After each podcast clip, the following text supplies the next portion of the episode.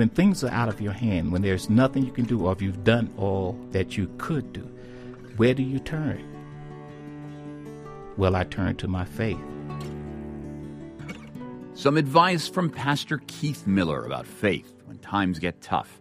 And times have been tough for Pastor Miller recently. He's been having to pastor himself a little more than usual these days as he watches his 28 year old daughter, Crystal Miller, deal with breast cancer. Listening and learning and sharing. You know, it's not unique to anyone. I think a lot of people uh, go through the same thing, and it's very important that people know that they're not alone.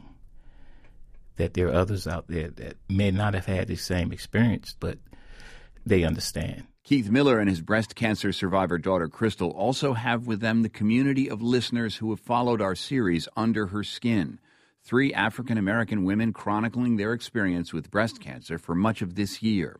In Crystal's case, this is a journey along with her dad, who agreed to make an audio journal of his experience. Keith Miller and Crystal were in our studio recently looking forward to a milestone. Not Christmas, but a year of being cancer free, something Crystal and her dad haven't felt since last holiday season.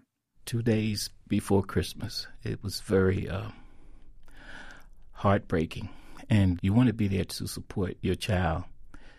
And uh, you you try not to show any weakness because you want to be strong. But uh, when you have those moments and you're alone, the tears do flow.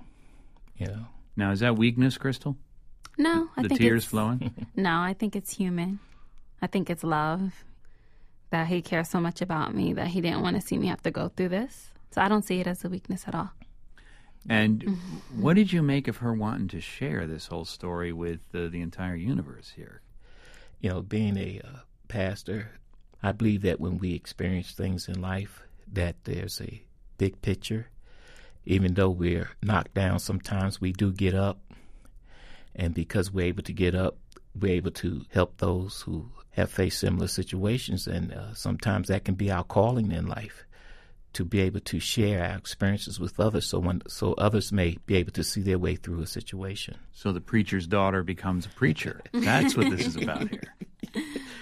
Yeah, I think I think it's great to be able to share your testimony, and I think it was great to actually do it while I was going through, as well as just not the end because you know it's easy after everything's said and done to be like, yeah, I did it, you could do it too, da, da, da, but to actually see somebody going through and saying I'm doing it, and showing them that it can be done, I think that was important.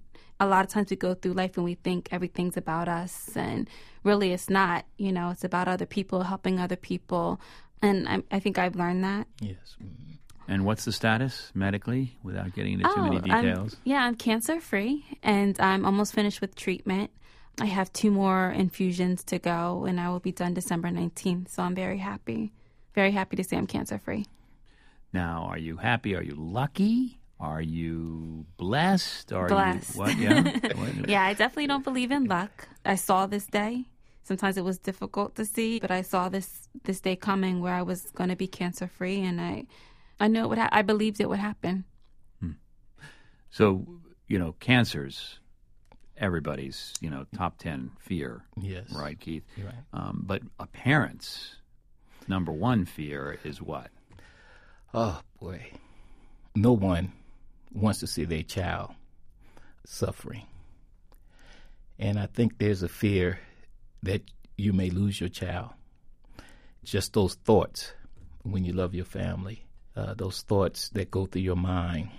You know, the, you know, even being a pastor, you know, you, you're still human, and uh, it's it's one of those things where you have to have faith in believing and trusting that God will bring you through. And I've always raised my children to believe that whatever they face or whatever they go through, they can overcome it. Worst moment for you watching what Crystal was going through? Well, she had such beautiful hair, and and uh, just slowly seeing that, you know, the hair and just sitting in a room and with their treatments, the chemo. I mean, all of it. It was a very difficult process, you know, but you know, I was there to support my daughter, and I I really believe that God would heal heal her.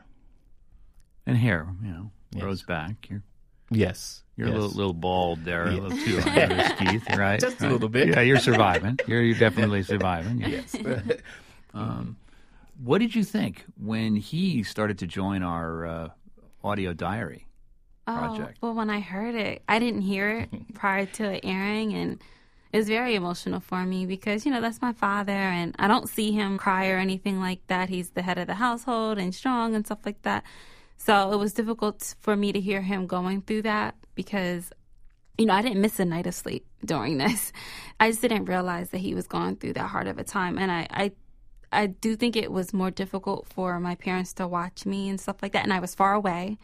You know, they weren't here with me every second. Um, but I will say, like, the day that I was diagnosed, I remember going downstairs to talk to you, just like me and you, and you said, now is the time to put your faith to work. So I think he gave me really good words of wisdom and how to be grateful, you know, because it could be worse. I remember him saying that too. So I think the things that he told me in the beginning, the day of my diagnosis, is really what got me through my treatment, my perspective on things, and it really got me through. So mm-hmm. What was the first thing you said to him after you heard just how tough this had all been for him in that in that little diary piece? Well, I was proud of him, you know, to voice it because I think it's important that he put that out there so other people, whether it's fathers, brothers, that they can relate to it and um, know that what they're feeling is not, you know, abnormal. Sometimes people just want to get through this and move on with life and act like nothing happened, but I think he made his mark. I think it was very selfless of him. Well, Thank you. 28 year old Crystal Miller has been sharing her story of breast cancer with the takeaways under her skin. I sat down with Crystal and her father, Keith Miller, and to hear more from Crystal or the other women of our series, visit thetakeaway.org and click Under Her Skin in the upper right hand corner of the page.